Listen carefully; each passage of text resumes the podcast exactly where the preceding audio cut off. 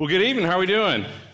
Making it. I got some cheers for Fresno. I didn't think I was going to get that out of a Bakersfield crowd for some of you, so thank you. Atascadero as well, so I don't know that I got them all. But as Byron said, I'm excited to be here. In fact, I had a daughter that was here 2 weeks ago in camp. This is a special place for me. How many of you, by the way, this is your first camp experience? I'm just curious. Okay, wonderful. How many of you, like, you're seasoned veterans and you've been around the block maybe once or twice here? Good. Well, I don't know where you came from, what life has been like, what this Friday has been like for you, but I am thrilled that you guys are here and really excited to get to spend the week with you guys. So, and we're going to talk about what you see behind me. We're going to talk about this concept of 100%. What does it mean to love the Lord our God with all our heart, with all our soul, with all our mind, and all our strength? As you guys think about maybe the worlds that you live in, many of you guys are your jocks, maybe like I was growing up. How many of you, like, athletics is your thing? You know what it means to give 100%, right? We watched the slackline video maybe growing up a little bit. Like, you know, look, if you want to compete at a certain level, you've got to give 100%. You're going to have to be there early. You're going to have to stay late. Many of you musicians in here, band or orchestra or choir, I mean, you know if you're going to be great at your discipline, well, you're going to have to practice. You're going to have to do it after school. You're going to have to do it outside of school hours. For those of us that are maybe in drama, whatever aspect of life it is, we understand in a physical world what it means to give 100%. But I want to maybe suggest the fact that what we're talking about in the spiritual realm looks a little bit different. And I want to ask the question, and hopefully in our time together this weekend, answer, what does that look like with God? Does it mean that we just try harder? Does it mean that we wake up earlier? Does it mean that we put in more effort? Is that what it means to love God to 100%? In our time over these next 6 sessions that we will spend together, that really is my heart, that we would unpack that. And tonight, what I want to do is just define it. And I don't want to define it. Jesus actually defined it for us. So if you have your Bible with you, and I hope that you do, I want to turn together to Mark chapter 12. Every session, we're just going to kind of get in this rhythm of getting in the Word of God together. I firmly believe that God's Word, through God's Spirit, in the midst of community, it changes lives. So we're going to see and spend a lot of time together in the Word of God. But I really want to ask and answer very practically, how do we do that with Jesus? How do we give 100%? And I think Jesus demonstrated for that. In his time here on earth, he walked the earth, and he demonstrated what it at least looked like for him to give God 100%, and he's going to answer, in a sense, that core issue for us. What does that look like? But I think in a lot of ways for many of us, loving God in the way that we're maybe used to loving other things is very counterintuitive, and Jesus is going to push on that a little bit. It's almost like kind of trying to sleep standing up. I don't know if you've ever tried to do that, if you've ever been that tired, but it just doesn't work. And a lot of the habits maybe that we bring into the Christian life don't work in that regard either. As you turn now to Mark chapter 12, I want to just kind of get us up to speed. We're going to look specifically at verses 28 through 34. But to kind of move along in the text and get you up to speed, Jesus has basically been having a discourse with the religious leaders of his day. They're maybe pastors, if you were to think about that 2,000 years ago. If you look back at verse 13, there's two individuals or two groups of people that are mentioned. One called the Pharisees, the other the Herodians. If you skip down to verse 18, there's a group of people known as the Sadducees, another group of Jesus' day. And then in verse 28, there's another guy described as a scribe. 4 different religious groups that existed in Jesus' day. And here's basically what you need to know about them. These guys couldn't get along on anything. 4 different groups of people in Jesus' day, and the only thing that they agreed about is that Jesus was the problem. This guy, they basically believed that Jesus was their common enemy. These biblical kind of scholars of the day, whether you were a Pharisee or a Sadducee, whatever it was, their common enemy was certainly Jesus. Though they very theologically varied on what they held to, Jesus certainly was the guy that was their issue. And in verse 24, as we lead in, Jesus basically has been railing on this group of people. He just got through saying to them, "You do not understand the Scriptures or the power of God." Now, to a religious leader, that was most certainly offensive. He says, everything that you know about God, everything that you've been teaching others about God, y'all are flat out wrong. And Jesus is going to say, I'm going to flip this whole thing upside down, and I'm going to redefine for you what it is God wants. What does it mean to love God at 100% really is the question that he was answering in his day, and it's one that we will answer again tonight.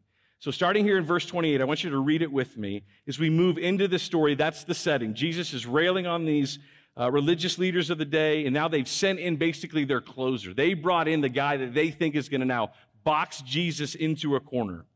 Verse 28, one of the scribes came and heard them arguing and recognized that he had answered them well, and he asked him, what commandment is foremost of all?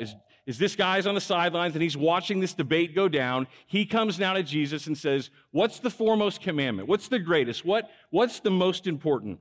Of all the 613 commands that you would find in the Old Testament, 365 negative ones, 248 positive things, do this, don't do this. Of all of those, this scribe, this lawyer, this basically the expert in the Bible asks Jesus, what's the most important? Boil it down for me. It's a fairly important question, yes? Of all the things that God asked of us to do as his people, what is the most important? And Jesus says, I'm glad you asked. Look at verse 29. Jesus answered, the foremost is, hear, O Israel, the Lord our God is one Lord, and you shall love the Lord your God with all your heart, with all your soul, with all your mind, and with all your strength. And the second is this, you shall love your neighbor as yourself. There is no other commandment greater than these. Jesus quotes here two very popular passages from the Old Testament. You guys familiar with Spark Notes or Cliff Notes? If you were to take the Spark Notes of the Old Testament, Jesus just quoted them. Love God and love others. Deuteronomy chapter 6 and Leviticus 19. It's a summary of all 613 commandments. In fact, to a Jew, it was familiar to them as maybe our ABCs. They knew it, they studied it, it was very, very familiar, and it embodied how to love God. What we're going to do tonight is focused on what Jesus calls the foremost or the most important commandment, loving God. And then on Monday, we'll save kind of to our last session together, we're going to look at what it means to love others. But Jesus says here, this is the most important. If I was to boil it down to these things, this simple thing, this most important thing, it's to love God in this way. And he says, by the way, in verse 30, you see four aspects that he mentions. To love God fully, to give God 100%, is to love him with our heart, our soul, our mind, and our strength. Now, Jesus isn't just saying, I want you to love God a lot.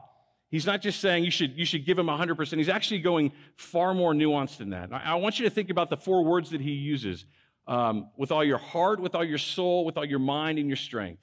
As you think about maybe these like a water line, right? The things that we can see above the water line are generally speaking our mind and our heart, right? I'm kind of an intellectual guy. I like studying the Bible. I went to seminary to do these things. Loving God with my mind is kind of external and easier for me to do. To love God with my strength. These are things that maybe people can see and witness or the external things around us. But to love God with your heart, to love God with your soul, that's kind of below the waterline, things that are maybe more difficult. And Jesus is saying, in a sense, it's not just about loving me a lot. It's about loving me with every aspect of your being, the things that people can see and the things that people can't see. And many of us, if you're like me, struggle to love God maybe more in one quadrant or one area of your life, right? A number of years ago, I really got a word picture of this. My wife had asked me to cook the Thanksgiving turkey. Never done this before. I'm like, well, how hard can it be, right? It's a turkey. You put it in the oven. Like, it can't be that difficult, honey. She needed space in the oven, and I'm like, I'll take it. I'll put it on the barbecue, right? I've never done it before, but I was going to try something never before. So she kind of prepped it, got it all ready for me. We took the turkey out of the freezer the night before, put it in the refrigerator, and I throw it on the barbecue grill. She tells me kind of what it's supposed to look like as it gets finished, and I'm like, okay, great. I've got this. So I throw the turkey on the barbecue grill. I start looking at it, and I'm watching it. She says, it's going to take like 6 hours to cook this turkey. I'm like, okay, great. Well, after 2 hours, I kind of unwrap it on the barbecue grill, and I look at it.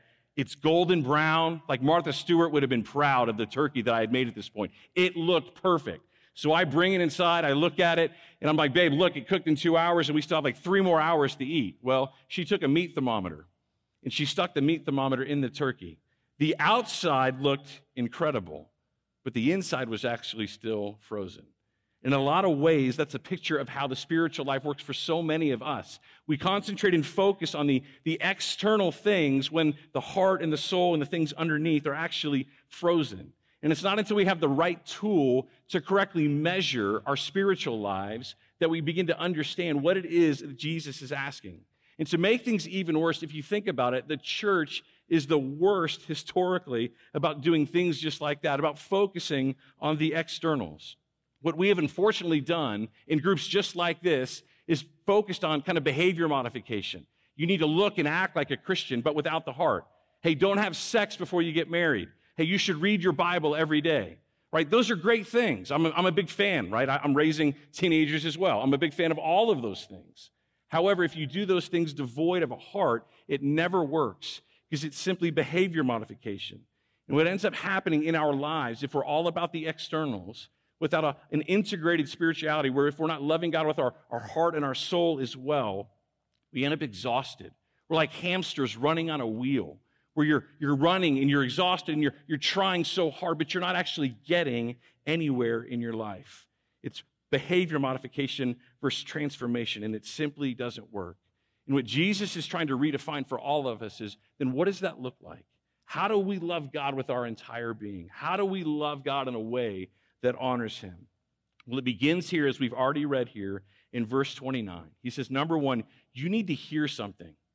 He quotes, again, from the passage in Deuteronomy 6 that's known as the Shema. The first word in the Hebrew is the word Shema. And it's important that Jesus is quoting this because Shema means to listen, but it also means to obey. In fact, in the Hebrew, there is no difference in the two. To listen assumed obedience. And Jesus is saying to them, you need to understand when you're listening to my words and when I'm interacting with you, it's not just enough to pay attention. I want you to act on these things. And it's assumed that that's exactly what's going to take place. So Jesus begins this discourse with saying, I want you to hear, but I want you to hear with the lens of obedience. I want you to hear with the lens of acting this out in a certain way, not just to simply listen. As we continue then in verse 30, he says, I want you to love the Lord your God. That love, that word love, just like in our language, has many, many different meanings in the Hebrew text as well. Like, I love my wife. I love chocolate chip cookies. I love riding my mountain bike. But I love all of those differently, right? At least my wife hopes that I don't love chocolate chip cookies as much as her, right? That would be the goal. They're not all the same. Well, the same is the idea here, right? We can love things differently. Well, that word is used to describe all of those loves, but this love that Jesus is talking about is much more significant. His love, or God's love for us, actually moves him to action. I want you to listen to this quote from Deuteronomy about what love does in a right sense. It says, the Lord did not set his love on you, nor choose you, because you were more in number than all his peoples, for you were the fewest of the peoples. But because the Lord loved you and kept the oath which he swore to your forefathers, the Lord brought you out of Egypt with a mighty hand and redeemed you from the house of slavery. God is saying, my love for you is actionable. It's not just a feeling. It actually does something. Love always leads to action as we read the Old Testament scriptures. God says again in Deuteronomy, because he loved your fathers, he personally brought you from the land of Egypt with a great power. Love shows up in our lives. How many of you have pets at home? How many of you, it's your responsibility to take care of said pet? Now, if I asked you, how many, keep your hands up, how many of you that have pets at home love your pets at home? I would say to you, prove it. How would you prove to me that you actually love your pet? What would you tell me? Talk to me. I feed it. I water it. It's not a plant. I give it water, but that's God with you. You take care of it. How do you take care of it? Take it for a potty break. You take it for walks, right? That's the idea. Love should show up in our lives. That's exactly the concept of what Jesus is talking about here, right? Absolutely. And you can love on your pet as well. It absolutely should be the case, right? And this is the idea of what Jesus is saying. If you told me I love my pet, but I don't do any of these things, I don't care for it, I don't feed him, I don't water it, I just learned that you water a pet, then that's not very helpful. That's not true love. Love should do something. So as Jesus begins now to define this, it begins here. Our love for him should be actionable, and it should show up in our lives. And I want you to notice where Jesus begins, if the order of what his words are saying are important. In verse 30, he doesn't begin above the waterline.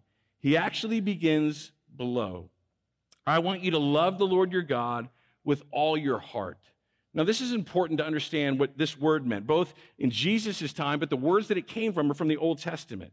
In the Old Testament times, the heart was far more than we think about it. As we think about a heart, it's this organ in our chest, which it was for the Jewish people as well, but it's much more significant than that. It actually had a multifaceted understanding. It wasn't just this organ, but it was also the place that you thought from. In Hebrew, there's no word for brain. They don't have one. So to talk about thinking or your place where you did intellectual activity, you actually did that from the heart. You understand from your heart. You would know things from your heart. The book of Proverbs says that wisdom resides in the heart. So it's where you think as well as where you feel, both kind of above and below the waterline, so to speak. So it's not just an organ, it's not just a place that you think through, but it's also the place where you would show emotion, right? As we think about being a heartbroken or something like that, that same concept would have been true for them as well. But it was also the place where you made choices, where your heart is, your affections are centered. The center of all parts of human existence really reside, in a sense, in the heart. So the heart, as Jesus is talking about it, is the seat of all of our thoughts, all of our emotions, all of our affections, our wills, and our desires. So Jesus is saying, as you think about loving God, as you think about loving me, I'm calling you to love God with every aspect of your heart, your thoughts, your emotions, your wills, and your affections. But it goes beyond that. He says, I want you to love me with all my soul, or with all your soul as well. Our soul, as you know, is the part of us that is eternal, the thing that will last forever, the thing that gives us our identity and our uniqueness. Our divine source of appetite, as it's mentioned in the Old Testament. So Jesus goes on not to say just your heart, but your soul as well. It means to love God with your entire physical existence, to offer your entire being to him, both your strengths and the things that you're good at, but also your weaknesses as well, your brokenness, the things that you find shortcomings in, to love God with all of that. So that's the heart and soul. Those are the things kind of below the waterline where Jesus starts. And I think he's intentional about why he starts there, because it's the insides that ultimately are going to cook the outside, so that we don't end up with frozen turkey, so to speak, that look great on the outside, but the inside is frozen. Jesus is inviting us into a journey that begins on the inside with our heart and with our soul. But that ends in verse 30 with our mind and our strength, or maybe continues to is a better way to look at it. Jesus uses the word mind and strength basically to unpack one word that was in the original Hebrew. It's the word meod, if you are concerned about the Hebrew. It's used over 300 times in your Old Testament. And the odd part about it is it doesn't mean strength, although it's translated strength in our Bibles. It really means like the word very or much. It's kind of an odd word. If you guys are familiar with English, I was horrible at English in school. It's an adverb. It's a word that actually comes alongside another word to amplify its meaning. That same word is used in Genesis 1:31 when God said he created the world in 6 days. It was good, but on the seventh day he said it was very good, or meod good. It's used to amplify God's goodness, or him speaking of how great that event actually was. So it doesn't mean strength so much like in muscle power, maybe the way that we would think of it. It has the idea of loving God with very, or loving God with much. Jesus is calling then with this word for us to obey, or to consider this as an act of obedience, to love God with all of our being, right? With our very, maybe would be the way to say it. So he's calling us as we think through all of this to love God with our heart, our thoughts, our will, our affections, and our choices, our soul, our total being, everything that we are, as well as our mind and our strength, the things that are above the waterline, with all that we have. I know that may sound funny to you, but the meaning is clear that we're to love God to max capacity, to 100%, to love God with everything that we have, our effort, our energy, our intentions, devoting every possibility, every opportunity and capacity to love God in that way. That's Jesus' definition. It's total. It's not minor. It's challenging. It's maybe in a lot of ways for us redefining.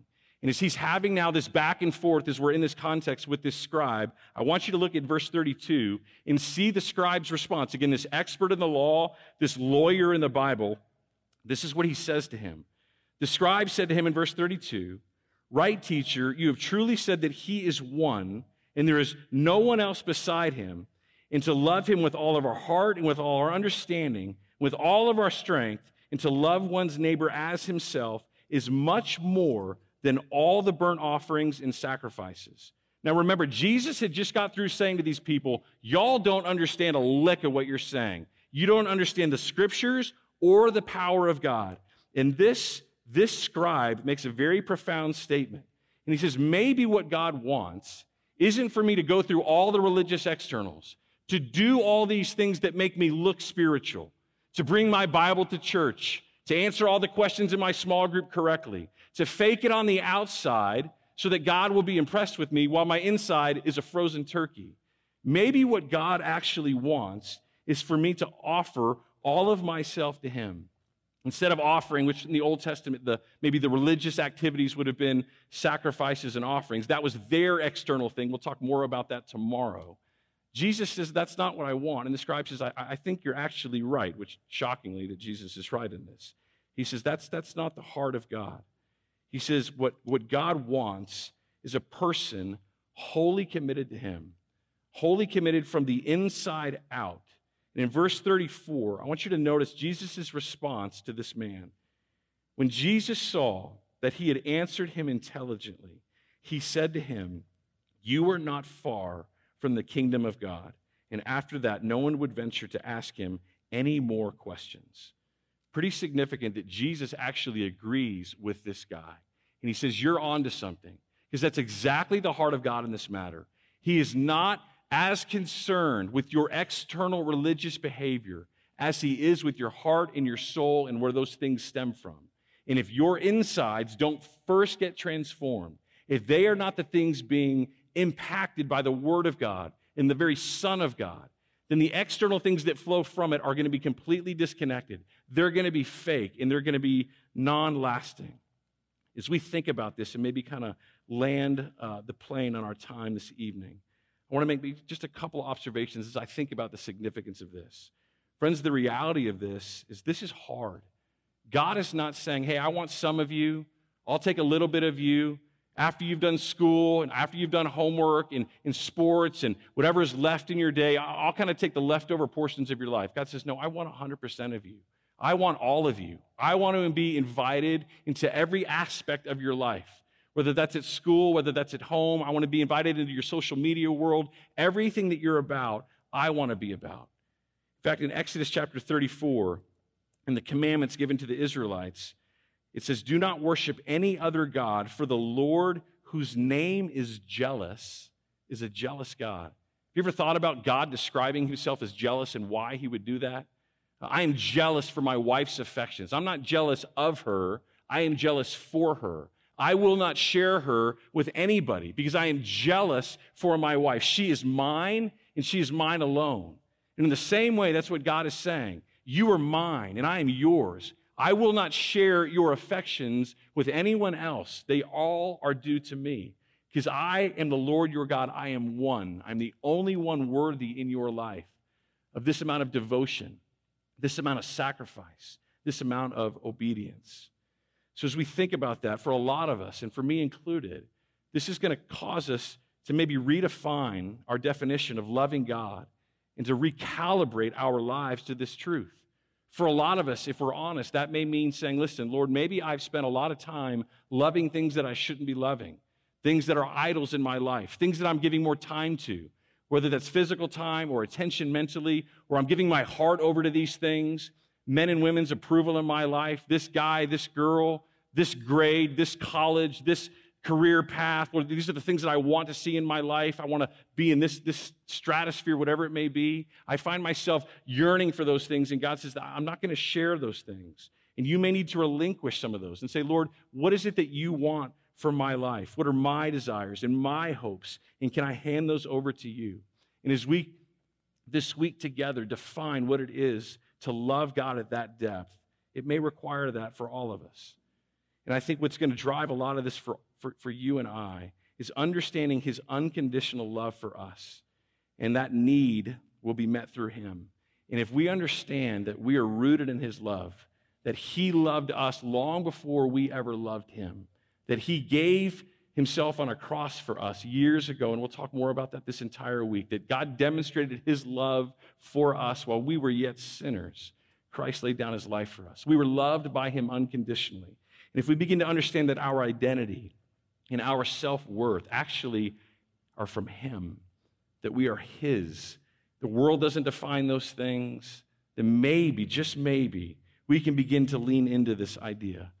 So as we begin this week together, I want to invite you into something, maybe that you've never experienced before, maybe that's uncomfortable, maybe that's different. I want to invite you into this type of spiritual life, an integrated spiritual life where we love the Lord our God with all of our mind and all of our strength, but also with our heart and our soul.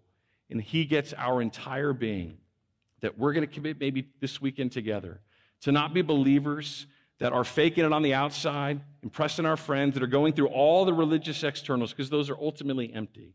But would we be willing to be honest about maybe where we're at right now and how we're loving God, or maybe how ways that we're not actually doing that, and to give our lives over ultimately to him, so that we don't look again like frozen turkeys that look great on the outside, but when our insides are rotten. God is inviting you, and he's inviting me, to love him with a heart that is fully his, a soul that is yielded to God and submitted to his will, a mind that is shaped by his word, a strength fully available to walk out the Christian life through the Holy Spirit, not because of duty, but because of delight.